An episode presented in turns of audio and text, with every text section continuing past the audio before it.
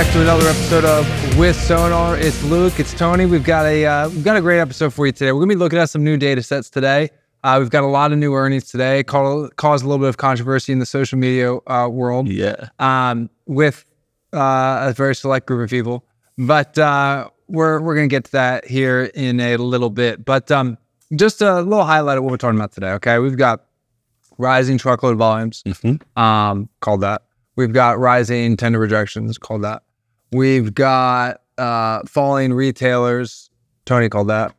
Um, and we've got falling CPG company performances. Tony called that one. So we're we're we're, we're uh, yeah. I don't think the volume one is that. I mean, it's a little surprising, but not really when you look at ocean data, right? Yeah. But the problem is that's it started to decline, right? so I think that's part of it is like it's showing signs like almost a pull forward of freight. Yeah, yeah, yeah. So we'll see. I mean, the question is right now is one thing. What is it two, three months from now? Is That's the better That's question. the question, right? You know, we're seeing a little bit of life in demand. It's had zero impact on rates. Uh, tender Zero. rejections, it's had a tiny impact on tender. Technically, tender rejections are up over 50% from their bottom this year, but they were also at uh, as close to zero as it's ever been. So, whatever. Not not all that exciting. You know, if you go from earning one dollar a day to a dollar fifty a day, yeah, you increased by 50%, but it's not a big impact. But nonetheless, you got to start somewhere. the issue is rates haven't moved and diesel prices are way higher than where they were Yeah. just a few weeks Which, if you're in the contract market, you're probably fine. But in the spot market, eh, yeah i mean even in the contract market you're still kind of getting squeezed i mean it's not as much though. yeah it depends right because if you think Might be a wash. fuel surcharge largely is it depends on if you have a fuel contract right Right, if you're buying, if you're rack, buying rack you're, You're probably you're okay. okay. if you're not and you're just getting the three cent discount at the pump or whatever by signing Yeah. up for the fuel rewards you might get squeezed on a weekly basis just because the rate at which the average price at a truck stop has gone up has been faster than the D. I shouldn't say faster. The DOE op- that fuel surcharges are typically set at set on a Monday night, right? Yeah. it comes out Monday night. It's once a week. We've seen even if you see a 22 cent increase in a week or 10 cent increase or whatever the increase is, if the daily price between that continues to go Right, yeah, you, up, you're always a little you're behind. You're yeah, you're behind. So it does generate a little bit of a squeeze.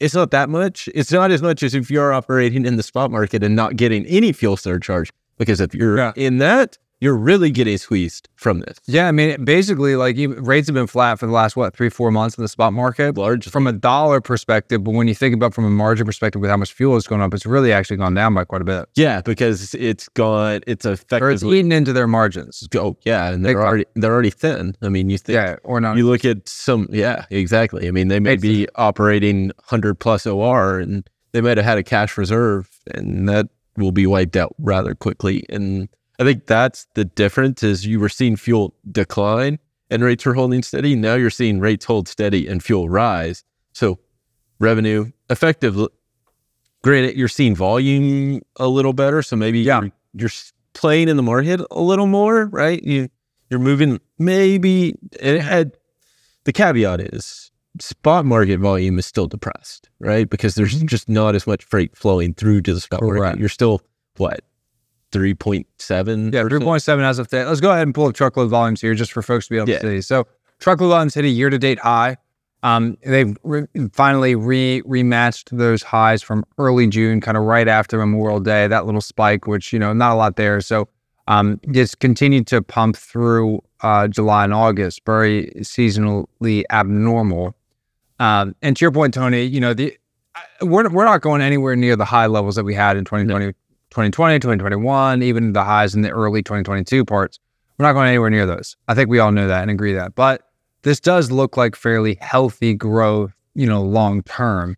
If you took out COVID, this actually looks pretty decent. Yeah, I mean, this is where you would expect to be. Yeah. right? I mean, you're ideally you have a growing economy. The oh. market looks healthy. If you because like if you if you take out those big spikes in COVID that we had, this looks like like you said, uh, representing a healthy economy. What what you had talked about in the Daily Watch the other week, which was the uh, consumers have actually shifted more towards physical goods over the last uh, handful of years. Yeah, I mean, and that was pre-pandemic, right? Yeah. You had gone from like thirty, what was it, 33% and 2014. thirty-six percent, right? Yeah. Pre- Pre-COVID. So I mean, now we're what, at 39. yeah, we're at thirty-nine. I know that I know we peaked at 42, but again, that's COVID. Yeah. So I mean, Or stimulus money. overall, What you're seeing is kind of this reversion to a trend line that had was set Yeah. previously. So yes, you're seeing more spending on goods, and I think Mm. you also factor in how much we stimulated the economy and how much now it's not stimulus in the form of the consumer. It's stimulus in terms of government spending through bills like the CHIPS Act and the Inflation Reduction Act and and things like that that help drive freight demand too, right? Right. We're not a hundred percent goods economy. Like we I mean we can see that based on that 39%. spending, the 30 yeah. But that's only part of it, right? Right. The consumer is only one part of the overall economy. The government spends a lot of money on things that don't impact the consumer in a way that is just, you know, like the stimulus measures that we experienced throughout the pandemic, right? They they stimulate the economy in other ways. Correct. Now, I think here when we look at this volume chart, it's to your point, it's going to be really key where it heads ultimately as we finish out this quarter. Hmm. What does September and October look like? Those will be really telling signs if this is going to continue. But nonetheless, for those out here, this is a good sign that demand is is kind of inching back up. That's a good sign, right? If nothing else, it's not flat, and it's not falling. It's it's inching up. Yeah. There's still obviously too much capacity, and that's why rates have moved up. If we flip over to tender rejections really quickly, we're going to see this. You were seeing a tiny bump in tender rejections. This is the year to date chart here for tender rejections, still down massively year to date, down egregiously from where we were a couple, you know, a year, a year and a half ago. Um, but we are retesting kind of those highs from February and even again going into Fourth of July weekend. Yeah. and that's a good sign. I think if we if we hit that five percent range, I'll start to I'll st- I'll raise my eyebrows a little Yeah. bit. I think by that point we're gonna find we'll if we get to that level, we'll see spot rates come up. Not a lot, but a little.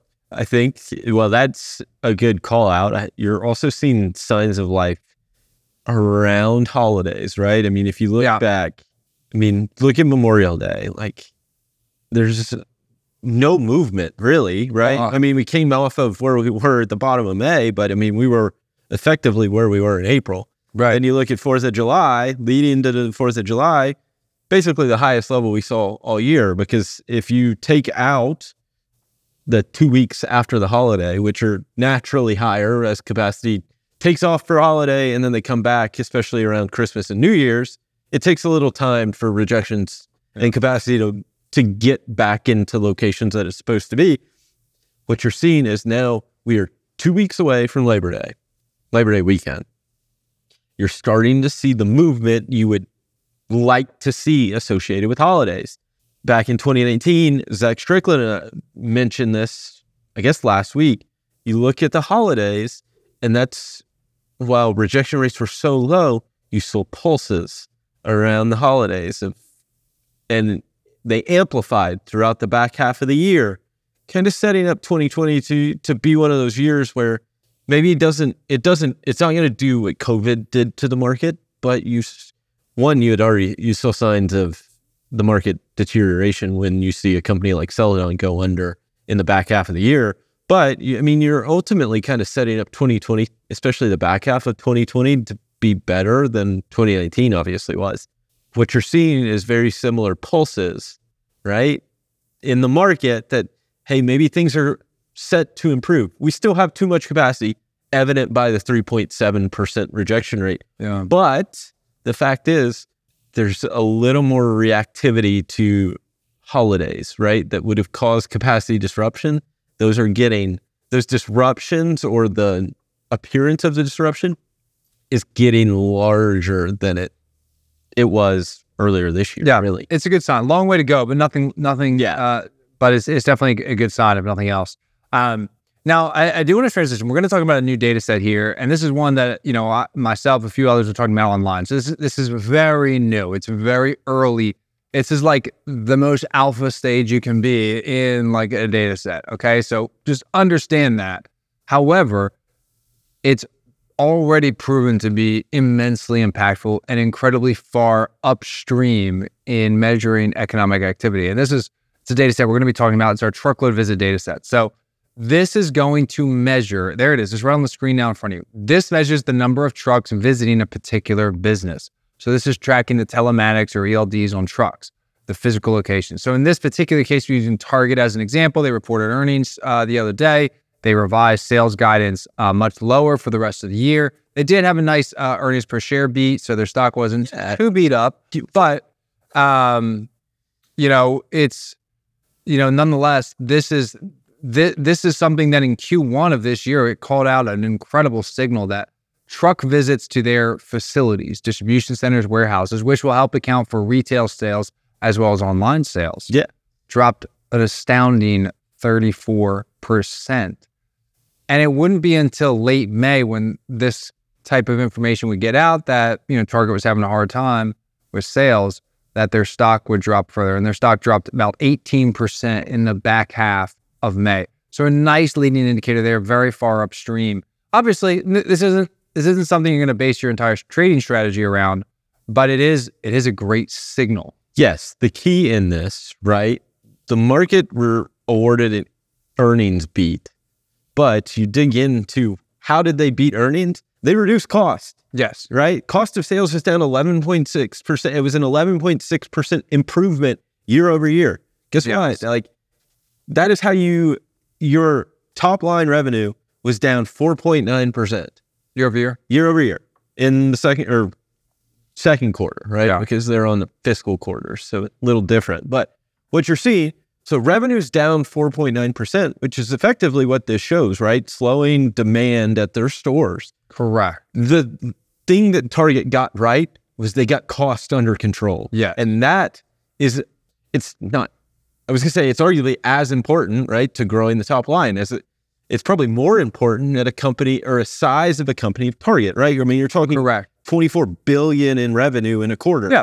So Like- they, they were smart, right? They they saw that hey, listen, the the stimulus money effectively, let's be honest, that's what a lot of this was. Yeah. The stimulus money is dried up. Sales are going to take a hit. We know that. Okay. So let's Where do what we we, can. We cut costs. So that they from a business perspective, they're running very smooth. Yeah. And Wall Street rewarded them on today's earnings as a result. Yeah. Now, I say rewarded them. Their stock's still down 15% this year. Yeah. Kind of while the S&P 500 is up over 15%. So there's still some I wouldn't say they're being totally rewarded, but you know, there is obviously some, you know, hey, you're doing the right things Yeah, exactly. I mean, in a you- tough environment. Ex- yeah. And I mean, I think, again, we go in and you look at this chart and you see the declines in visits. I mean, it's Yeah. just take the fourth quarter, right, or the back half of the last year out of it because, I mean, you're still dealing with an inventory problem, Mhm. right? And- Well, we were, we were seeing if you go back in this data, it's not on the screen. We've been seeing a decline in this the the uh in truck visits to Target for probably the last 20, 22 months. which is right in line with they when Yeah. they would have realized that they had an inventory problem. And we saw that they announced uh, in May of 2022 that they were, or April or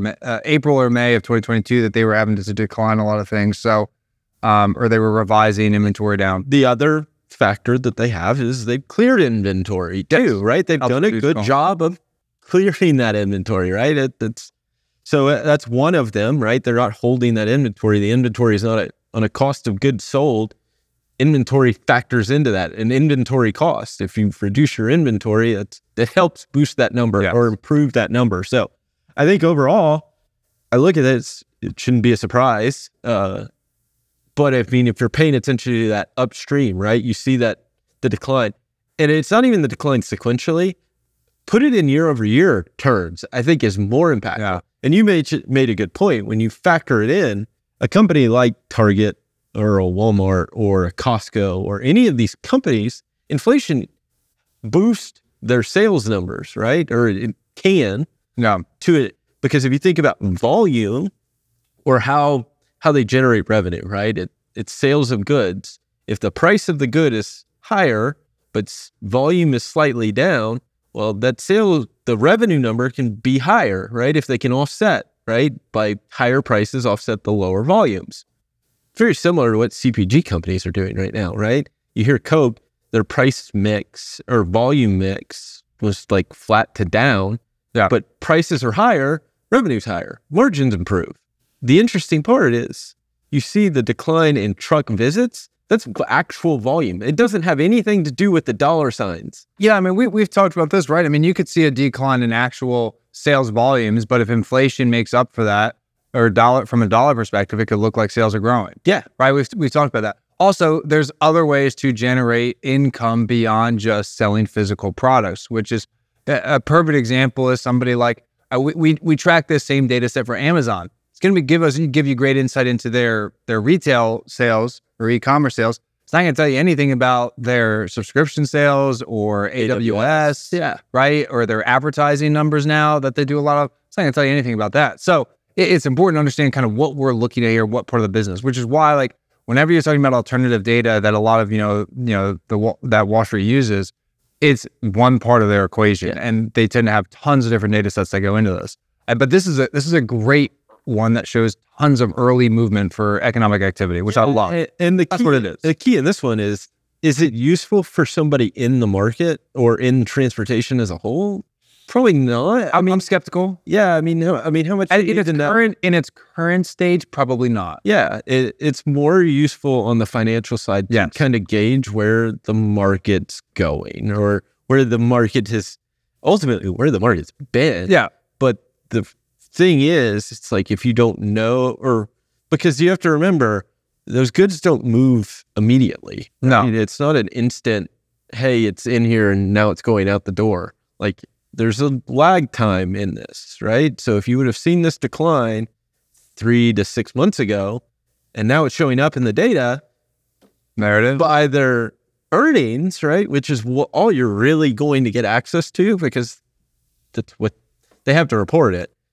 But the factor in this and the interesting part that goes in with this is you would have seen it six months ago. What is the stock market trying to do? Gauge what's happening three to six months from now, right? Yeah. And that's why if you would have had this in March, you might have been able, you might have seen this decline. You might have been able to get ahead of that 18% drop. You might have known, hey, this thing, there might be some slowdown coming, right? And there might be disappointment on the horizon, lower guidance, things like that. They can make their own decisions, but if you see the data, it's hard to deny what was happening in the moment.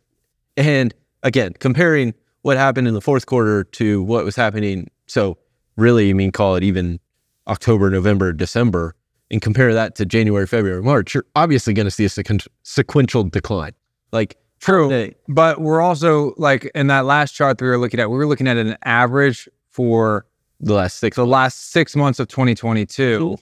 compared to just Q1 of 22. So technically, if you look at if you look at that chart, it's one year. So really, we're at, we've actually declined further year over year. Yeah. it was down close to probably 40 percent year over year in terms of in terms of volume, truck visit volume. Yeah, and again, that goes into you're not going to see a forty percent decline in sales, No. right? Inflation, pricing, things like Right, that. they had excess inventory. Also, like Yeah. you said, yeah, inventories. You know, yeah. I mean, There's, it's not going to happen, but it might lead to a hey, they're expecting a slowdown, or things are slowing down. correct. Uh, kind of again, way upstream of where you're going to see it actually happen. So the other thing I think too that we also need to, that we've been talking about, and this is something I posted about the other day, is a lot of there's we're seeing a lot of smaller or even some large CPG companies declare bankruptcy, and I think we're going to continue to see more about this as well. So like one that I've been focused on is Beyond Meat. I don't know if they're going to go under or not. Time will tell. But Beyond Meat is one of those companies. They had an almost twenty billion dollar market cap at one point, and now I think they're around a billion Yeah, give or take, maybe just over. I mean, their stock has fallen immensely, and a lot of that is due to a lot of their sales have just evaporated. Um, and I, it sounds like when when you think about CPG goods, right? When you go to the store, right? A lot of these companies, Beyond Meat's just one of them. Bang Energy is another one that declared bankruptcy. I think Monster came in and acquired them Yep. right? So these premium priced products that maybe have a good social cause, whatever whatever ones you align with, but whether you like the cause or not, I think what we're seeing is at the end of the day, consumers when budgets get tight, consumers are making those decisions to buy lower cost items. Yeah, and you have to make. I mean, you see the stock price there from Beyond Meat. I mean, it's just Yeah, and that and that's probably honestly that's a little unfair of me to put that up there, but I did it anyway because well, I can. I run the show. But again, I- it's one of those things. It's, I mean, you look at their earnings, right? Their Yeah. Q2. I mean, you're talking U.S. retail sales revenue from retail down 38.5% year over year. Food service down 45.5% year over year. I mean, you're talking a total U.S. net revenue down 40% year over year. You're hoping consumer behavior is changing. And it's just not, right? You're Yeah. trying to shift consumer, essentially, in this case, you're trying to shift consumers' taste buds from meat, from a real meat product to an artificial meat product. which is all pretty expensive to have to educate people on and do a lot of the research on and market it. yeah. You- You're constantly having to you you are in a new space trying to acquire new customers, hmm Constantly. and that is very expensive to do. especially right now, right? When a consumer is, is cost conscious about what they're doing. Right. And I think there's some, and I, there's a quote uh, from going back to Target, and it, I think it's a great quote in reference to what we're talking about here. It says from their CEO, Brian Cornell, he says, as we look at the consumer landscape today, we recognize the consumer is still challenged by the levels of inflation that they're seeing in food and beverage and household essentials. It's absorbing a much bigger portion of their budget. Guess what? They're not going, you'll see trading down. They're not, why would you spend $10 on a Beyond, I'm may, hypothetical, why would you spend $10 on a Beyond Meat product versus a, say, $5 on just the natural meat product, the, the same magnitude? I, I'm, I don't know the actual prices and the difference in the two, but uh, ultimately, it, at some point, one, you're going to have to drive this premiumization and break away and offer discounts to stay in business. But I mean, it, I think what it shows is the cost to acquire consumers is extremely high, which it shouldn't be a surprise. You're having to change Correct. a behavior that they've been so used to for, I mean, years, right? Uh, so, So they're plant based uh, the Beyond Meat ground ground beef, I guess, is currently it's about five dollars and thirty one cents a pound at Walmart, right? Which is, and I, I don't know if it's a total apples to apples comparison, but I'm doing my best here. Versus if you look at just a ground. just the typical ground beef, is it depends on which one you get, four forty a pound to six dollars. So what's interesting, it's cheaper than some of these. some of them. So it's it's actually it's priced about in the middle. Actually, Yeah. priced in the middle. Effectively, all they have to do is change consumer behavior, which proves very difficult. Very difficult. So it's so it's not it's not the cheap version. It's not the expensive one. But when you think about it, if you, if you're comparing it to the cheapest, say just ground beef products, Mhm. consumers know this and they know exactly what they're getting. So you, you're not competing with the cheapest products. It's those are 15% cheaper. Mm-hmm. when you compare it to the most expensive ones, I think it's important to look at what are we comparing to. The most expensive beef products, those are the those are the organic, those are the grass feds, those are you know the wagyu beef. And when you look at consumers, it's there's a very specific group of people who are going to buy those premium, you know, real beef products, Mhm. and everybody else is probably geared towards the, You the cheap end. You start trading down, and I think that's the key to remember is that this trading down aspect is going to happen more and more as consumers' budgets have to tighten up. And I think one of the interesting parts is what happens come October first, right? Once those student loans, if you're still our subscriber, there's another chart going in about student loans and consumer spending going in tomorrow in the Daily Watch. I think what's interesting Which one? it's uh, Gen Z household income sub fifty thousand dollar income. Those that have made payments have continued their spending habits have actually or higher. They've continued to spend more money than those that have deferred payments. But the interesting part is what happens when those deferred payments, that cohort that hasn't made payments, which might actually be a larger cohort, what happens when those payments come back? Because they haven't been spending as much already. Now you're going to factor in another payment. They may spend even less than what they were now or currently. And I think that's a concern moving forward. Time will tell. We'll find out very soon. Stay tuned. Hope you guys enjoyed today's episode of With Sonar and stay tuned for more Freightwaves content. Luke and Tony, have a good day.